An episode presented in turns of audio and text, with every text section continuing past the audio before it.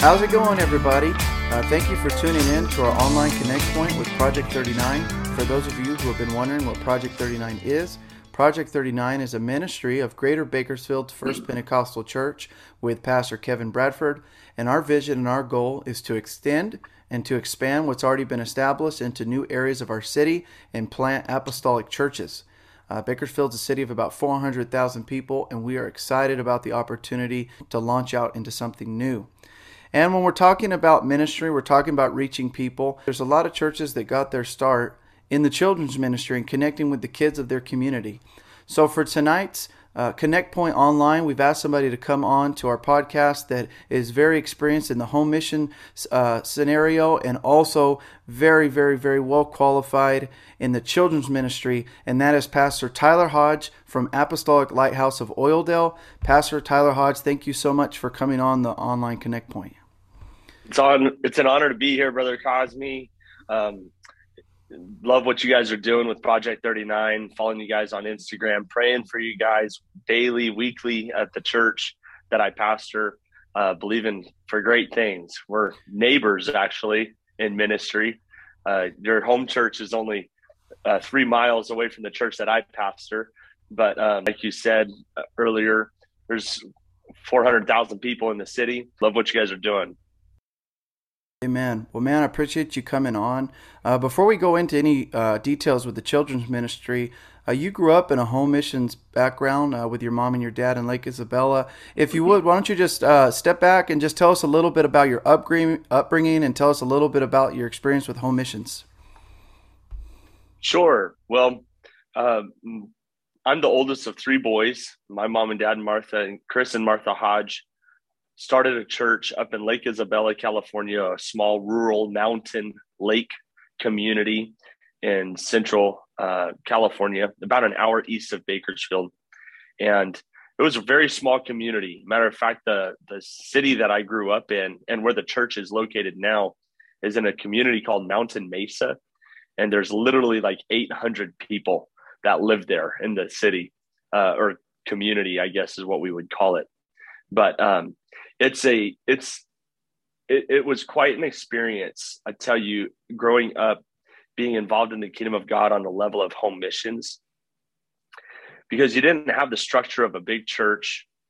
Uh, you certainly didn't have the community uh, that an established church has, or uh, the developed ministries that would come along with that. And I know that you had my dad uh, on here, interviewed him uh, a, a, a, while back, and so I won't get too much into the the nuances of how it all got started. But I can tell you from a home missions kids perspective, my parents made sure that our uh, that us as children never felt like we were being um, left out. I guess is the best way that I could describe it. They were very intentional with making sure that we were going to youth camps, junior camps, conferences, we were heavily involved in Bible quizzing. And so while the home mission setting didn't provide us a local fellowship and structure, uh, we certainly got plugged into a larger fellowship. Um, and, and we went to as much stuff as possible. And it really made me and my brothers pretty well rounded in the areas of ministry. Um, just because you didn't really have a whole lot of people to to have do stuff somebody needed to clean the toilets. Uh, Tyler, go grab a, a, a, sponge. Somebody need to mow the lawn. Tyler, go grab the lawnmower and get, go out there and mow the lawn. Um, you know, outreach, Bible studies, music, taking up offering. Uh, my dad, you know, he was a, still is a bivocational pastor, and uh, I worked for his business. And there was times that on a Wednesday night midweek Bible study, he'd be working late and was stuck in traffic, couldn't get back in time for the midweek service. And we wouldn't know that until, you know, 30 minutes before church started because there was an accident in the canyon and he couldn't get home. And so uh, remember as a teenager, he'd, he'd call me up, Tyler, you're going to have to teach tonight, 30 minute heads up, 15 year old kid. And uh, that was just kind of the, the, the norm, you know, just having to be instant in season and out of season, um, getting ready to use the word of God. And uh, even though we sacrificed a lot to start the church, we never felt like our childhood was being sacrificed. Our parents were very intentional, making sure that we were uh, involved, um, even as young children. My mom was our Sunday school teacher. Uh, and there were most Sundays at the very beginning where the only ones in class was me and my two little brothers. And my mom had an object lesson and a story and a craft and everything together, regardless of the fact that there wasn't other kids there. It was just us. And they they took it seriously. They took the ministry very seriously, even if it was their own family. And so I encourage any home missionaries out there or anybody looking to start a church. If you don't have a children's ministry, but you have children, then you have a children's ministry if you have your own kids, uh, we got to start at home, you know, and that's, that's really the crux of home missions. You know, I don't believe home missionaries, um, those burdens and that commitment spawns from an altar at a church. I think that home missionaries develop their burden and have those conversations with their spouse and really meditate on God's call on their life when they're at home. And uh, it's verified and solidified at church, but it starts in the home for sure. Um, you know, in, in Deuteronomy chapter six, after the Shema Israel is given the commandment, Hear, O Israel, the Lord our God is one Lord. Love the Lord your God with everything that you've got. The very next commandment is to teach them diligently all the laws of God, this law, this commandment that God has given us to teach them diligently to your children. And I know that's talking about our personal children. And so that's if that's all you got to work with in your home mission setting, don't don't get frustrated if you don't have a bus ministry yet or a transportation ministry or you don't have a bunch of, you know, center kids in the congregation because those babies that God gave you to go start that work wherever you're at. That's that's just as important of a ministry as going out and reaching center kids.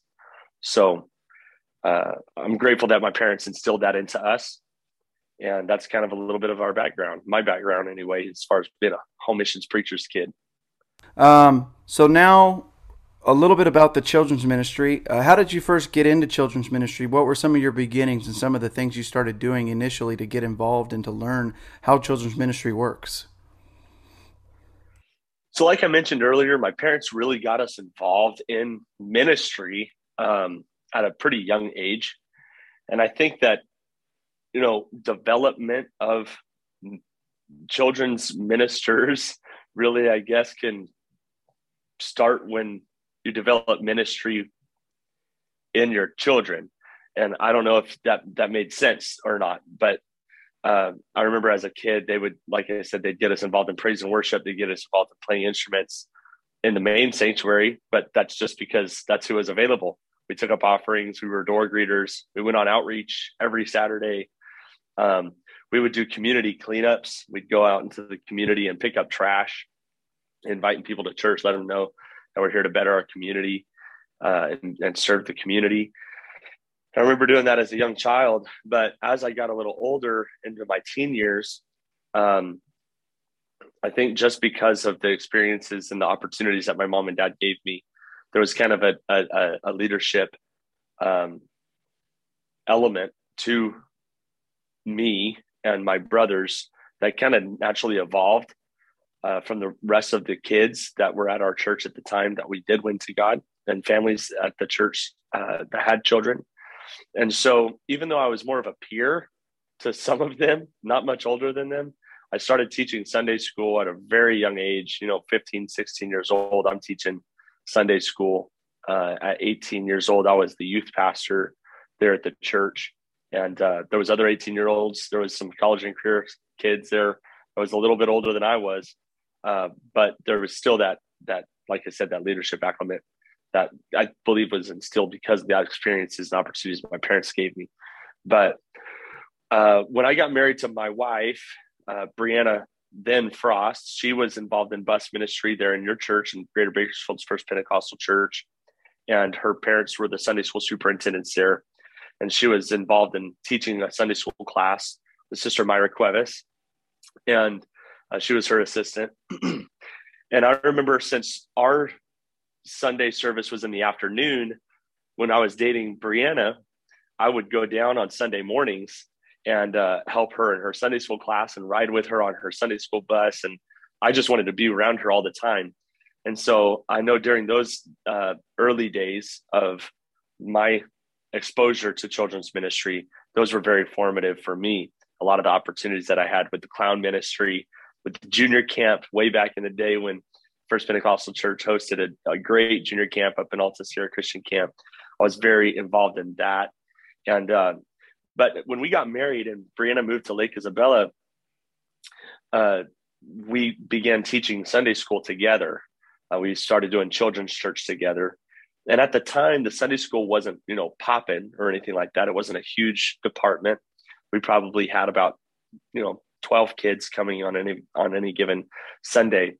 But uh, we just really developed a burden for it there in the classroom. And uh, we saw a great growth in attendance. We started having over 20 kids coming. Um, and a lot of them were community kids, not just center kids, but I mean kids that lived in the neighborhood and they would walk to Sunday school. And it got to the point where there were kids walking to Wednesday night service. They would hear that we had a midweek gathering and they was walking to our church on a midweek. I'm talking like eight, nine year old kids. And uh, midweek was very a, a much different pace than Sunday morning children's church. And these were kids that did not frequent church. So they didn't know how to act in a normal service. They were kind of getting distracting. They were a little bored. And so my wife and I approached my parents and said, Hey, look, just for this next month, can we do children's church on a Wednesday night for these kids? Teach them how to worship, teach them how to praise, teach them how to get involved in service and be respectful in a church setting. And they gave us permission to do that. And so we started having children's church. We had Sunday school class, more of a classroom setup on Sunday morning, and then children's church on Wednesday night. And during that children's church, that um, span of us doing children's church, we had three kids get the Holy Ghost um, in the middle of that. And around that same time, Brother Bradford uh, or somebody from the school, I can't remember uh, who had reached out to me initially, but um, I began doing chapel services over at Bethel as well. And uh, before you know it, there was kids getting the Holy Ghost at chapel service in Bethel, and it just it seemed like I was connecting with kids, and I I was already involved in youth ministry and in ministry at that point, but I just I didn't know that I was going to be going down a children's ministry path. But God just seemed like He was using me in that aspect. Before I know it, Brother Wilmoth's calling me asking if I would come to a junior camp uh, in Southern California. I accepted the invitation, and we ended up having like 42 kids get the Holy Ghost at that junior camp. It was it was incredible. And uh, after that, it just kind of word got out that we were doing it. There's a, such a shortage of children's evangelists out there that uh, I've I've been pretty busy helping churches out with their children's ministries or children's revivals, VBS, junior camp, whatever they got going on. But it is it is a field that I, I'm so glad, a ministry that I'm really glad is making a resurgence today. Churches want bus ministries. Churches want to uh, really develop their children's ministries, and it and it gives me a lot of joy seeing that. And I pray that it's not just a fad or a trend, but I think that when churches see the effectiveness of children's ministry done right, even if it in its infancy, you know, in a whole mission setting, I'm telling you, I've seen churches built on Sunday school and bus ministry. And uh, hopefully, I'll be able to share a couple of experiences and tips for anybody out there um, to give you some direction on what you can do to start a children's ministry or to kind of give you what to expect anyway. So that's kind of my start in children's ministry. Yeah. So, um, in children's ministry, what do you think are some of the misconceptions of children's ministry? What are some things maybe that people don't understand completely about children's ministry that, from your experience, you know, you could give us some insight into? Yeah, well, the obvious one obviously would be, you know, it's babysitting so the adults can have church. Um, I, I, I think that's definitely a, a common misconception um, that we're just going to entertain the kids. Uh, which the truth of the matter is, kids don't come to Sunday school unless their parents are super spiritual. But I guarantee you, if you're carving a work out of nothing and you're starting with brand new kids in the community whose parents don't go to church, they don't have a Sunday school background, they're not apostolic, Pentecostal, fourth generation kids, um, they're not coming to church to get filled with the Holy Ghost. Their expectation isn't to come to church and and get baptized in Jesus' name and run the aisles. They are not coming for the reasons we want people to come. They're coming for a change of pace. They're coming out of curiosity. But most of all, they're coming because they expect to have fun. They expect to have a good time. Um, you know, my wife and I recently we were out driving around doing some business errands, and we saw some kids in an apartment complex tossing a football around in the parking lot. And we pull in, and I get out with my wife and kids, and I smile at these kids, and uh, they they'd never met me before. I'm a complete stranger, but I walk up to them with my boys, and I'm like, "Hey guys, I saw you playing out here, and I just wanted to come over here and talk to you and your parents because I want to invite you somewhere that is totally epic. You will have the time of your life." But uh, I've got to talk to your mom first. Uh, is she around? and those kids like like I acted like I just gave them an invitation to go to Disneyland. Like they were so excited. I didn't even tell them where I was inviting them, but I was just giving this expectation that it's going to be a good time. They don't want to miss out on it. We want to make Sunday school fun. We want to make it inviting. We want to make it epic for the kids that that don't really know what Sunday school or church even means for you know to an 8-year-old. So we want them to have a good time but it's not it's not kids empire if you don't know what that is. It's it's a it's a kids amusement park indoor amusement park here in bakersfield with slides and you know a ball pit and stuff. It's not chuck e. Cheese. We are a church and we have certain agendas. We have an agenda. We've got to have an agenda with these kids. The world has an agenda and so the fact that we could treat children's ministry i think the misconception is that we could treat children's ministry like an auxiliary ministry within the church when really it is it is soul winning. That is the church's job. It's to win souls. And children's ministry is not an auxiliary department. It's not just an arm of the church. Hey these kids are souls. They're they're the church i hear it said frequently that kids are the church of tomorrow you know and uh, i think that's another misconception Kids aren't the church of tomorrow. Kids are souls today. Kids need salvation today. Um, and and they might not be on drugs. You know, they might not be able to pay tithes or put money in the offering plate. They might not be, you know, preaching the message. They not, might not be joining the, the young ministers development course right now, giving Bible studies and winning souls like we would hope a new convert would bring that energy into a, a, new church plant or a church in general for that matter.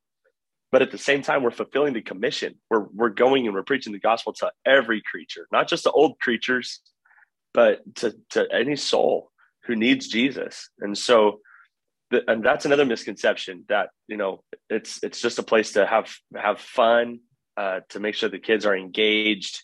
Yeah, we need to have an agenda uh, with that. It's okay to have fun, but we, we need to be very intentional with what we do with our children's ministry and and try to have a, a visioned trajectory of where we want to take our children's ministry. Um, we don't just want to see it grow in attendance because uh, I've seen I've seen it. I've been a part of it.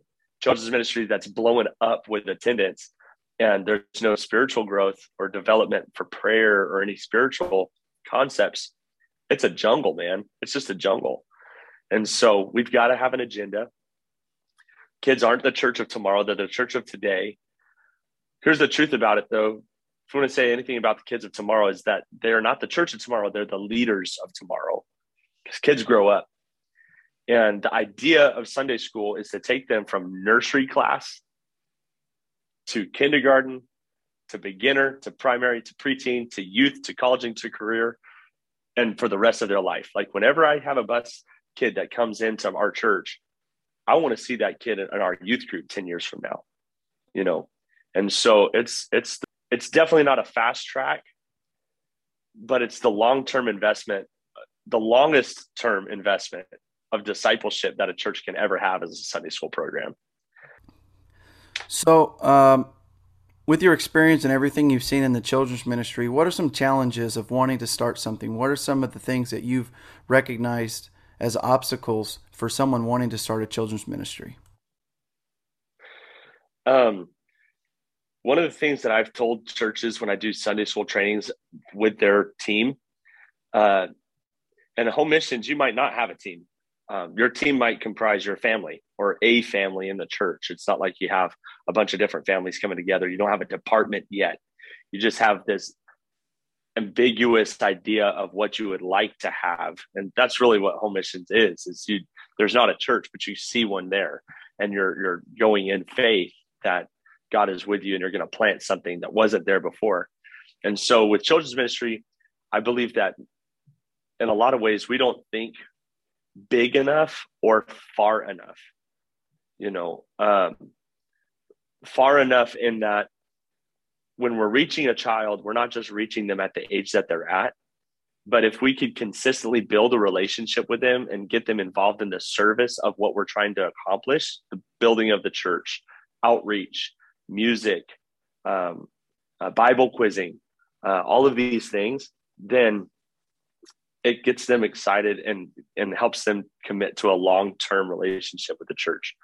Um, and big enough is is is is kind of obvious. You know when we are first starting out we might have a small facility or we might have small staff or small a small budget or we might not have a bus ministry.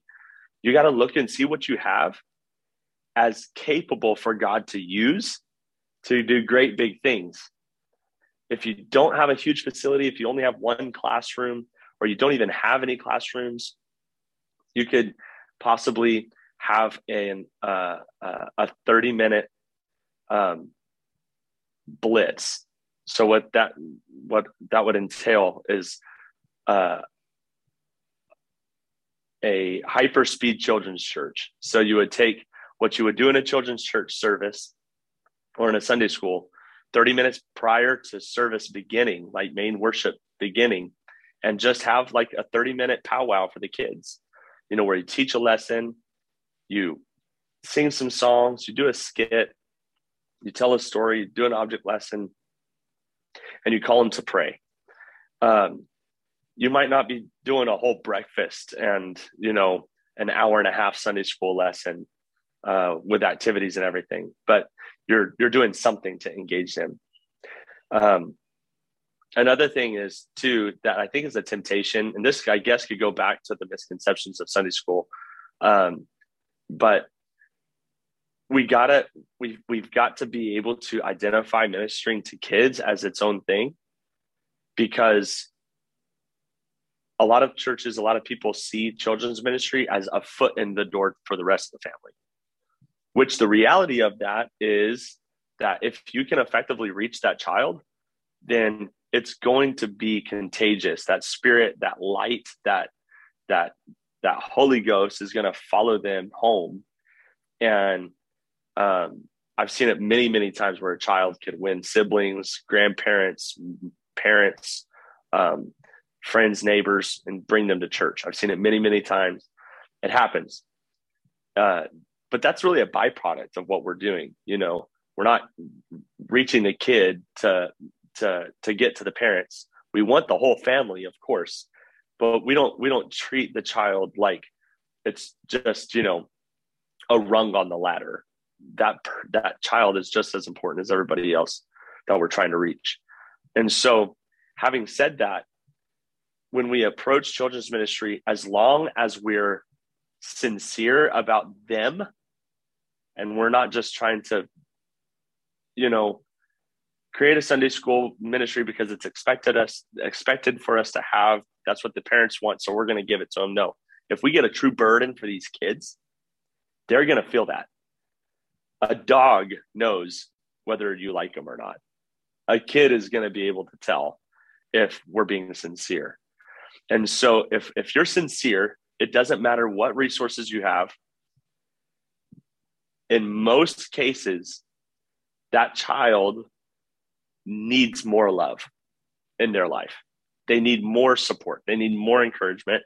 And they're not going to run from the places that are going to offer that to them. If they feel welcome, if they feel loved and wanted, in spite of the low budget, in spite of the the limited space or the limited time that you have with them, you're going to make an impact and you're going to make a connection. So that's a challenge. It's just really overcoming our expectations of what we would have to have in order to have a successful Sunday school. If you don't have the space, maybe have a 30 minute powwow prior to your main worship service in the main sanctuary. And sometimes that can be exciting for the adults that come because they see that we're trying to start a children's ministry and it could get them excited to invite kids to come. Uh, you could have an outdoor Sunday school. I've seen that uh, happen very frequently. And um, I've even seen Saturday school where they had a separate Sunday school service or children's service uh, that was totally separate from their Sunday routine. You know, like we were doing on a Wednesday night children's church. Um, there's no rule in the book that Sunday school has to be done on Sundays. Uh, a matter of fact, if Sunday school is being done right, it's being done every day of the week. You know, because the people that are involved, they're praying about it, they're preparing their lesson, they're making phone calls to the kids and their families, they're making house visits, they're buying stuff and preparing it. And so you don't need the, a massive budget. If you have sincerity and you just be intentional with what you're teaching, that's why I encourage like get on get on a certain curriculum Pentecostal Publishing House has curriculum. Um, ApostolicSundaySchool.com is a great resource for people looking for object lesson ideas or lesson ideas in general. Uh, next level kidmin.com. That was Brother James Wang's uh, Kid Children's Ministry. I have a resource that I'm, I'm, I'm rolling out called kidsmenuniversity.com. And it's very, the, the website's very uh, uh, it's in its infant stages let's just put it that way but i i have a burden to get apostolic curriculum out there for people but as much as you can utilize other resources go to sunday school training seminars. Send somebody that's helping you out with your church plant to a sunday school training seminar. Um, uh, there's one in redlands in april. As a matter of fact i can i want to i want to do a shout out for this. So pardon me. Let me get the date for that because it has been such an incredible blessing to a lot of people who've been involved. Um, okay.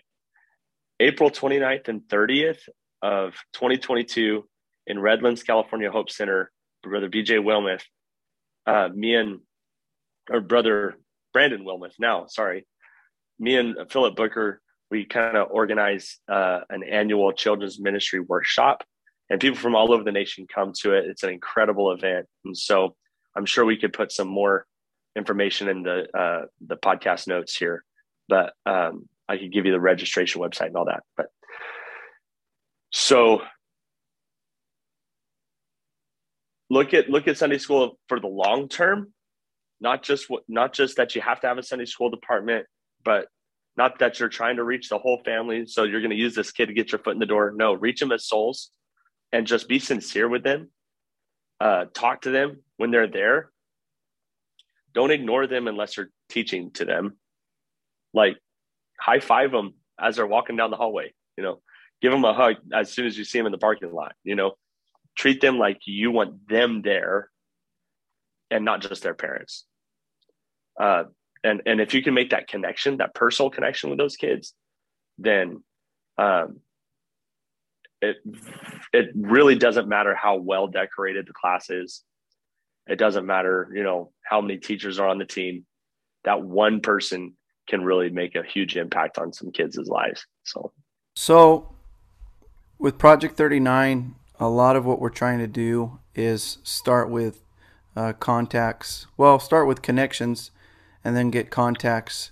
Then follow up with, you know, creating friendships, relationships, getting into Bible studies, uh, the process of trying to disciple someone and bring them to, you know, being an established member of the kingdom of God. What does that process look like for Sunday school kids? You know, going out, making connections, getting contacts, following up, bringing them. What's the process of all of that look like for Sunday school ministry, children's ministry? Me and Philip Booker and James Wang, for that mat, mat uh, for for that matter, we all kind of have this saying that with children, when they come to church, they deal in a certain currency. And that currency is fun.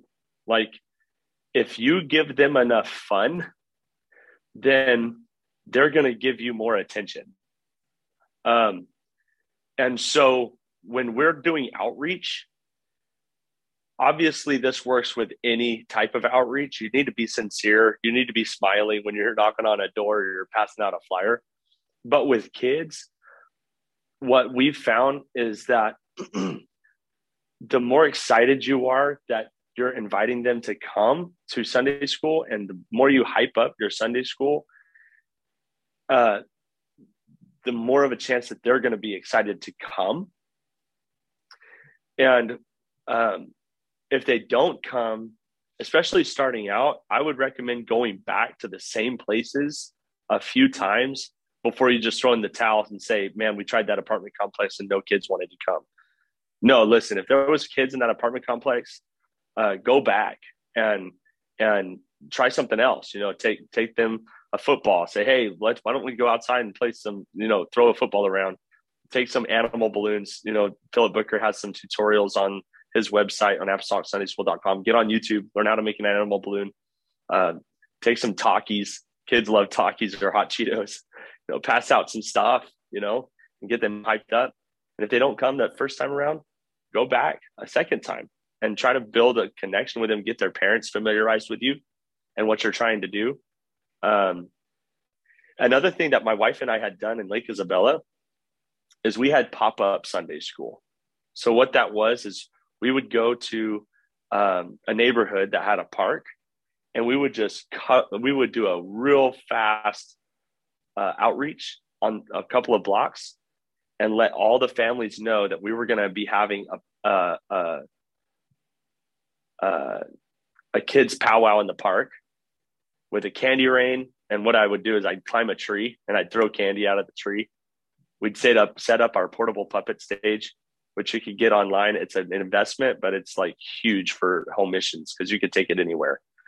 Uh, we would set up a puppet stage. We would um, have a portable speaker, and we'd sing some songs in the park. We'd pass out candy, and we'd get. It wasn't an invitation to church; it was an invitation to the park where the families would bring their kids because they're curious about what this pow- powwow thing was all about. And it would work great in apartment complexes because most apartment complexes have a little park and a like a little quad area or whatever. So you could get all these people into this central location, give them a sneak preview as to what you do on every Sunday with children's church, and then give them the invitation from there.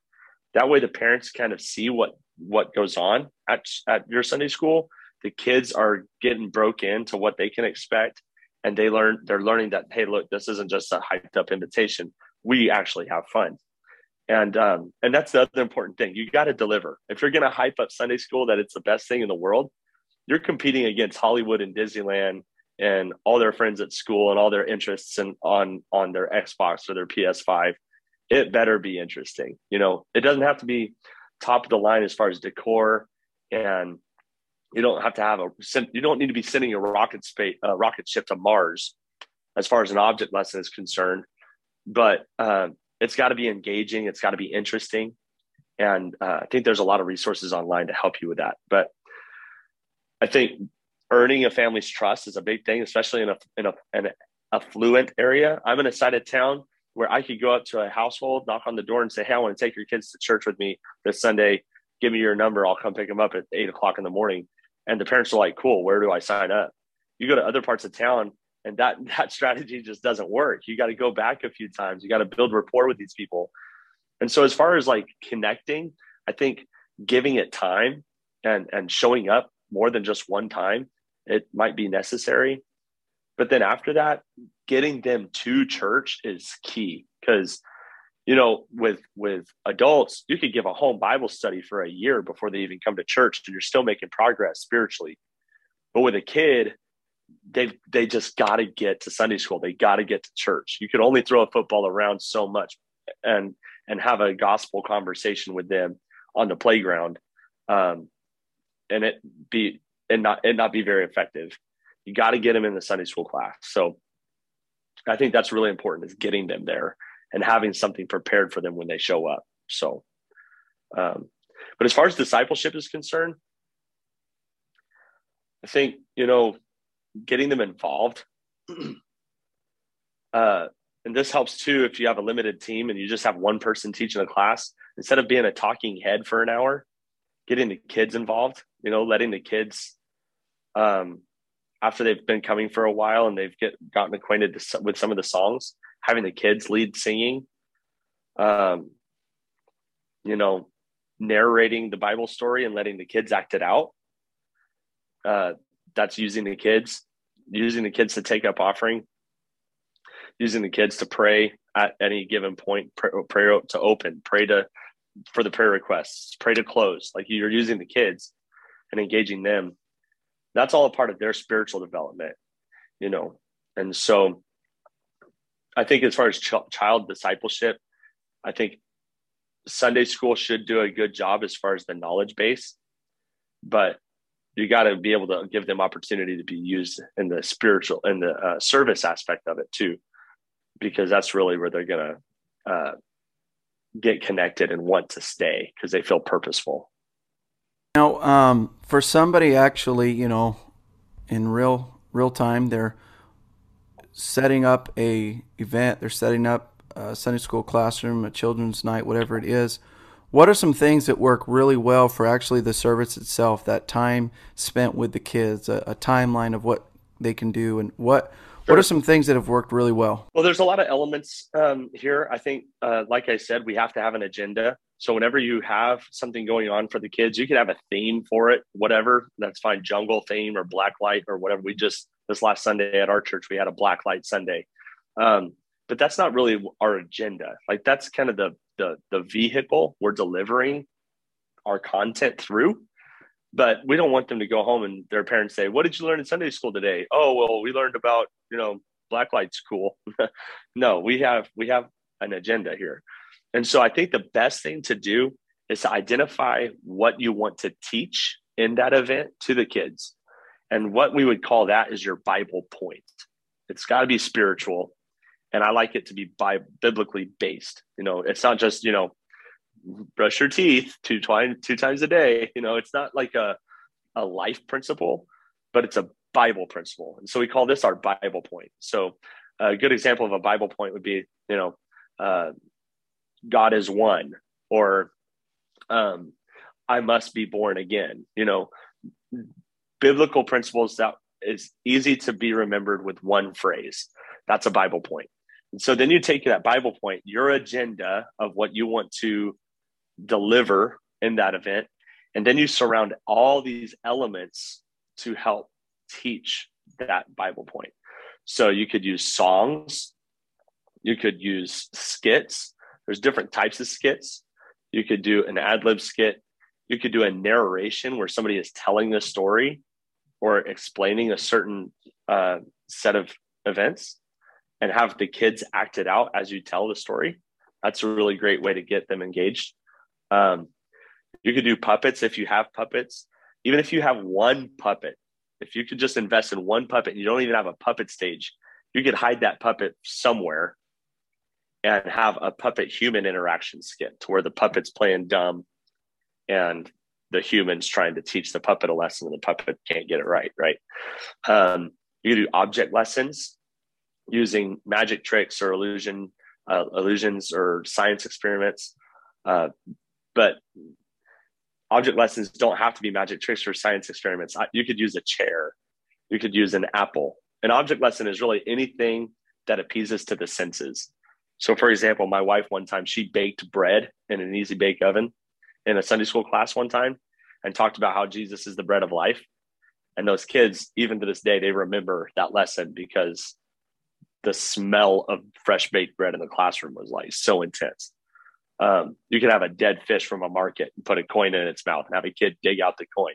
That kid will never forget the story about how Peter found the tax money in the dead fish's mouth, right? It wasn't a magic trick, it wasn't a science experiment, but it was something tangible that was made memorable, uh, that made the lesson memorable to the child. So you use object lessons. Um, Obviously, you could use stories, which a lot of times I like to tell stories in ways that are engaging. So they're more like skit oriented. But if you don't have the people for a skit, if you're going to tell a story, you got to be, you know, don't be monotone, don't be boring. You got to use your body, got to use your face. Um, obviously, with a small group, you know, getting started out, it's okay to take prayer requests. You get wacky prayer requests though from kids, um, especially that's not used to that kind of stuff. We had a kid one time ask for us to pray for his Scooby. I don't know what his Scooby is. I even to this day, I have no idea what his Scooby is. And the rest of the kids gave their prayer requests and the kid was a little mentally challenged. He had, he had a, some form of autism, and um, I prayed for all the requests, and I left his Scooby out because I figured he he wouldn't remember having even requested it.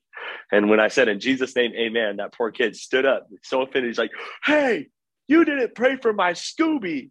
And I'm like, okay, Jesus touches Scooby, whatever, whatever Scooby is, God, you know, you know. And so you get funky stuff, but that's just children's ministry. You're to get funky stuff all the time. But um, you could also do memory verse. Uh, you could do games. But what I encourage people to do with games, we have limited amount of time with them. And remember, we have an agenda. And so if you're going to do games, sometimes it's fun just to get them moving, break the ice a little bit, engage them. But try to make your game revolve around your Bible point somehow, some way tie it together. So those are some ideas that you could do. Obviously, you could have snack too if you want to tie that in somehow with a story. Uh, you could do that. Um, but uh, as far as the event is concerned, I think engagement, including the kids in what you're doing, and not just presenting something to them. It's not a show. You know, we want them to get involved and uh, that's where it's going to make the most impact is when they're engaged so just remember it's not just entertainment we have an agenda engage the kids as much as possible. And you could use each of those elements that i mentioned songs puppets skits stories uh, object lessons snack um, memory verse all these things. But you want them all to revolve around your bible point because that is our agenda. Teach these kids the word of god and uh, see them filled with the Holy Ghost and discipled. So, as far as organizing a Sunday school, you know, you're you're trying to get resources together. You've got people that want to be involved. What are some things that help on the organization side of this ministry to make sure that you know things run smoothly? Sure. Sure. And you know, I think in the beginning stages of a Sunday school department, it's incredibly fluid. I mean, you're probably you're probably going to change the way that you approach Sunday school a billion times before you actually stick to something. And really until it scales to the point where you have a lot of teachers involved or a lot of kids in attendance, then it can remain fluid for quite a while. You could jump back and forth from Sunday school classes to children's church, back to Sunday school classes and and I mean you could you could do a lot while it's in its infancy. Um, it's very malleable. Uh, but as far as the structure of it is concerned, I think preparation is going to provide the biggest structure, teacher preparation. So maybe you don't have a children's pastor or a Sunday school superintendent, whatever, uh, you know, a kids men director or whatever you want to call it. Maybe you don't have that title yet. And you just have a couple of people that's wanting to help get a children's ministry together. What I would encourage is that it's an incredibly collaborative effort. There's no big eyes and little U's because there's no leadership, core leadership involved, unless maybe the pastor or the pastor's wife wants to help direct it. Um, but really, what I encourage is getting together for a once a week meeting or at least a phone call. I, I would say if in the beginning stages of it, you probably need to be meeting in person and get your lesson plan together for that Sunday, maybe get a theme together for that month, and just try to build your lessons and delegate certain elements out. So, say, for example, you have three people that want to be involved in teaching. Well, guess what? Not one of them is going to be the Sunday school teacher. All of them are just involved in children's ministry at Project 39. And so those three people are going to get together and they're going to discuss what they want to teach the kids, what's important to teach the kids during the season. And then they're going to take turns teaching the lesson. They're going to take turns teaching the memory verse. They're going to take turns picking and leading the songs. They're going to take turns doing different elements of the of the class or of the children's church. That way, they get developed, they get well rounded. Each of them find out what their strengths and weaknesses are. And what I've seen happen in a lot of cases is that team effort in the infancy stage. Somebody's going to rise up to be the natural leader of the group. Sometimes you get, you know, uh, a couple of people that are both leaders, and sometimes they could butt heads. Sometimes they could work really well together, and the team approach just continues to work. But uh, I would say, you know, have those weekly meetings where you're going over what you're going to be doing, delegate it to each other. Say, okay, who's going to take care of the lesson? Who's going to take care of the object lesson? And make sure it's prepared in advance. And you're not just walking in there and say, okay, let's do Sunday school. What are we doing? No, be prepared as a team. Have clear cut expectations and roles Sunday to Sunday. It might not be a permanent role, it might not be a pastor given role, but as a team, we're going to get this done, you know, and it's for the kids. So the structure is very, you know, collaborative in the infancy of it all. So, with everything we've gone over now, all the tips, all the advice, everything you've shared with us up to this point, uh, what are some testimonies? What are some stories you can share with us that would encourage us to see the impact and the effect that Sunday school can have on a church and it can have on a community. What are some things that you can testify about that you've seen happen? If you could maintain the kids that you have coming, the main sanctuary, the church, you know, as as the adult congregation is concerned, they may not see the attendance, they might not see the activity, they might not see the development of the kids in the back in the Sunday school area or with the kids' church or whatever. Um, but give it eight years, and those kids are now in the youth group. Those kids are now being involved in in, in, in outreach themselves and and involved in singing and and playing the instruments and uh, developing in ministry and all these things. Give it give it twelve years, give it ten years. They're getting married, they're going to college, they're getting jobs, they're paying their tithes. I'm telling you, a good Sunday school program that's effective in maintaining and discipling children and maintaining that connection with them, it could change the face of the church in in a matter of five years. It could double, triple, even quadruple a church. It has the potential to do that within the matter of 10 years. Uh, and so I, I think that just that as a principle is important to note. But as far as a testimony is concerned, I've got a couple of testimonies um, you know, I, have shared when we we had kids walking to church on Wednesday night because they loved what they felt Sunday morning, and they felt the connection there. Those same kids, they knew where we lived. I mean, it's a town of 800 people, right? They knew where we lived. We lived a couple blocks from the church. Those kids would walk to our house after school, and we would give them like little mini Sunday school lessons at our house and feed them a snack um, during the week. And that just kind of shows the the connection that we made with them. But i've had many many kids that have grown up from sunday school age into the youth group age and, and maintain a walk with god. And some of them move some of them don't make it some of them backslide you know middle school high school age.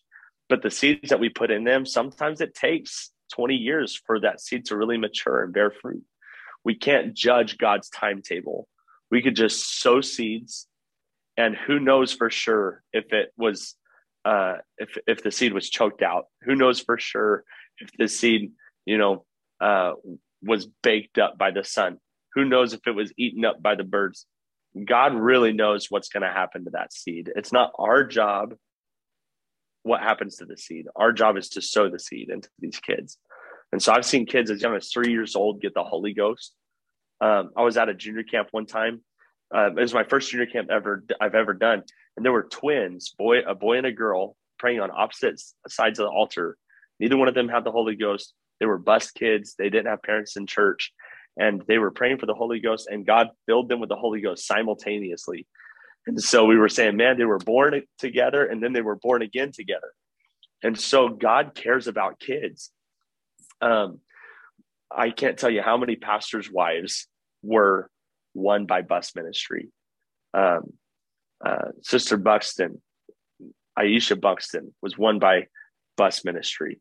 Sister Wilmoth uh, was won by bus ministry. There's so many people that have been impacted by bus ministry. And we look at them now and they're pillars in Pentecost. They're examples to our young ladies and, and, and involved in global ministry. And they're in church today because somebody saw the value in them as a child. And really, I guess I could close out with this Bible story. And it's the Bible story of baby Moses. What does the Bible say? His mother looked upon him, saw that, seeing that he was a goodly child, put him away.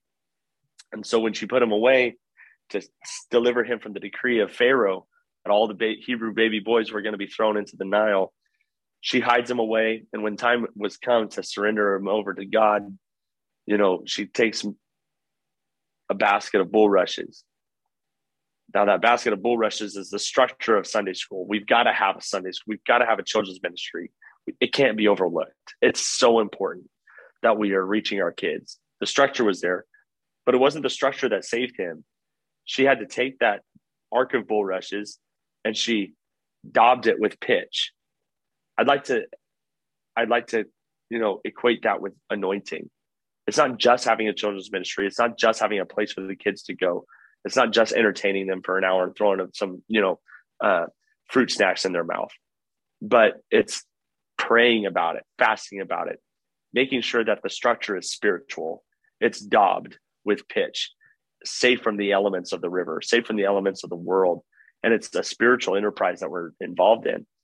And then as as that mama put that baby in that basket and laid him down in the river, we see Miriam standing off afar off watching, making sure that that baby is going to be safe and protected. And Miriam wasn't a part of the structure. She wasn't a part of building the ark, as far as we know, but she was still supportive of it. And so, when it comes to home missions or even churches in general, a church that can be supportive of children's ministry, even if they're not hands on in it, but they're praying for it, they're watching it grow and they're cheering on the teachers. They're encouraging the kids. They're giving them high fives and hugs. They're not judging the kids. They're not pulling their hair out because they found, you know, a, a sucker on the floor. They're not. They're not. They're not whining and complaining that it's too noisy in the back. But they're being patient and understanding that everybody's doing the best with the resources that they have. You know, I, I think that's that's essential to make sure that those kids are safe because it at the end of the day, it didn't matter about Miriam. It didn't matter how pretty the ark was. It didn't matter the uh, structural integrity of the pitch that Mama used to make sure that that that ark stayed afloat. At the end of the day, what really mattered was that Moses was saved. That's what mattered, and that's what's got to matter to us. It's not about structure. It's not about titles. You might change things a billion times before you actually stick with something for a while. Um, but if it's anointed, if it's intentional and it's supported by the church, it's going to it's going to save a child. Yeah, even myself, um, not a lot of people know this, but the first time I ever came to church was actually in second grade Sunday school. I came one time. Um, I remember the lesson was about Saul becoming Paul.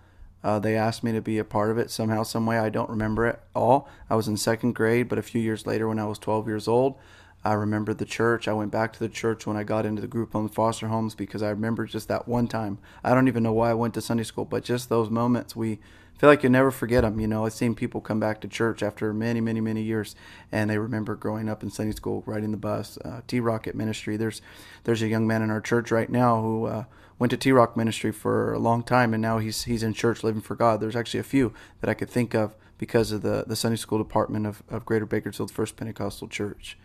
So, can I man. actually share? Can I actually share one more testimony about that? Um, my mom had won a woman to God in Lake Isabella, and she was full grown. You know, she was in her forties. But her dad, I mean, he was a hippie dude. I mean, he was hippie. Uh, I mean, every characteristic you could throw at a hippie, and he was it. Um, and he he wasn't coming to church, but his daughter was won by my mama, and so she was inviting him to church all the time and he never came. So finally 238 conference rolls around one time and Sister Stacy invites her dad to come to conference with us. And he said, you know, I actually I haven't been to church in so long. There was a church I used to go to in Bakersfield. It was on 36th and O. And uh, he said, I remember getting picked up as a child on a bus, and we would go and we would chant 36th and O is the best place to go. He said, I remember the ladies upstairs, they'd be making peanut brittle and and uh, and man, those were some good memories. That was a great church. And um, the dude's in his 60s and he hasn't been to church since. You know, his childhood at Sunday school, getting picked up on a bus and Brother I.H. Terry's church, and he still remembers. You know, so it just goes, and and his daughter's one one to God in a completely separate church, and it's coming back full circle. So you really don't know what's going to happen to the seed. We just got to sow it and trust God with the rest. Amen. So, uh, kind of to close this out, I want to talk about a couple of things that you have going on with the children's ministry. First of all, is your new song, uh, "Kids of the Kingdom." Tell us a little bit about that.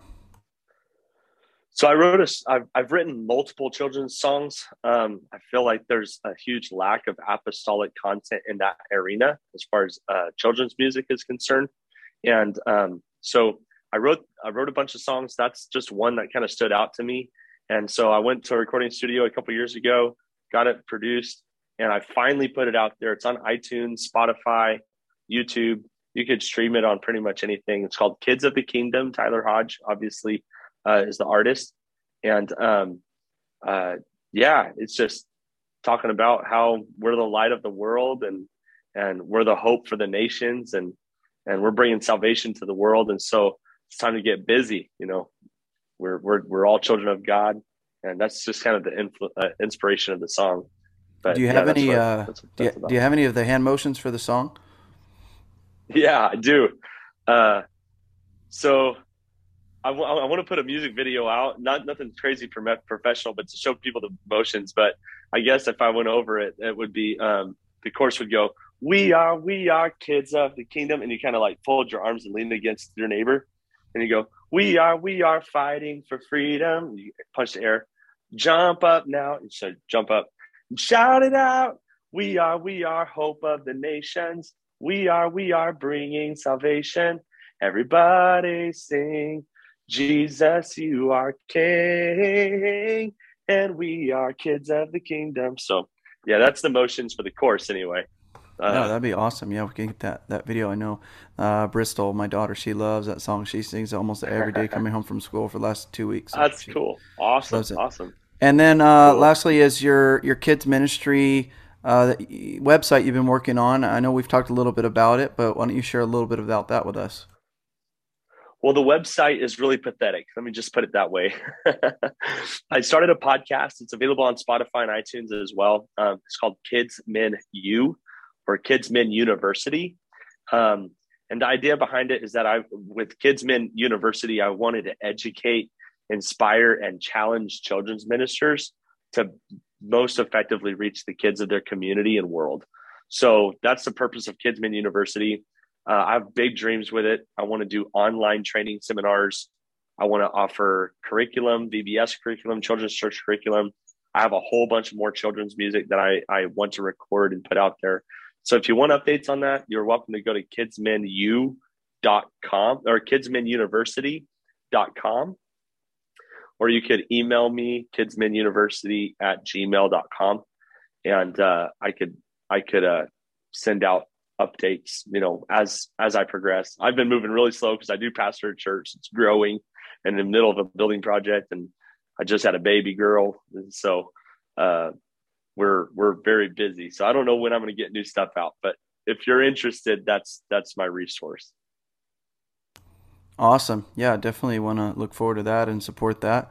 Well, uh, Pastor Hodge, we just want to say we thank you and appreciate your time. To everybody who's been watching, whether you're watching us online on YouTube Live, uh, or if you're listening to a podcast, we just want to say we appreciate you taking out the time. You can connect with us at project39.faith. We're just excited about revival, and we want it uh, for everybody out there. Acts chapter 2 and verse 39 says, This promise is unto you and to your children and to all those that are far off, even as many as the Lord our God shall call. And we are Project 39 for that verse, Acts chapter 2, verse 39.